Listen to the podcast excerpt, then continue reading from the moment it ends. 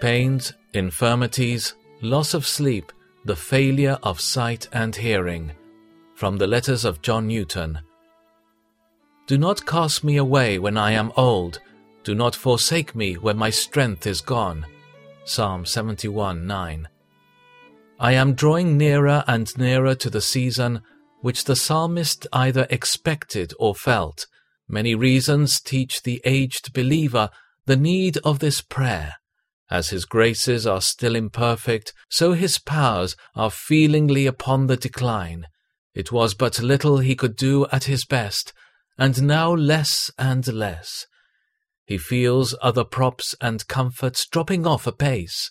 When he was young, he had warm spirits and pleasing prospects, but now what a change of the friends in which he had once delighted! In some he had found inconstancy, they have forsaken and forgotten him, and others have been successively taken away by death. They have fallen like the leaves in autumn, and now he stands almost a naked trunk. If any yet remain, he is expecting to lose them likewise, unless he is first taken from them.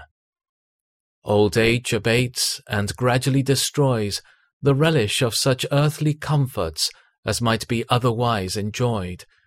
Pains, infirmities, loss of sleep, the failure of sight and hearing, and all the senses are harbingers, like Job's messengers, arriving in close succession to tell him that death is upon his progress and not far distant.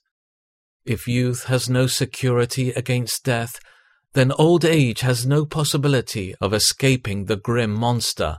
But though friends fail, cisterns burst, gourds wither, strength declines, and death advances, if God does not forsake me, then all is well even to your old age and grey hairs.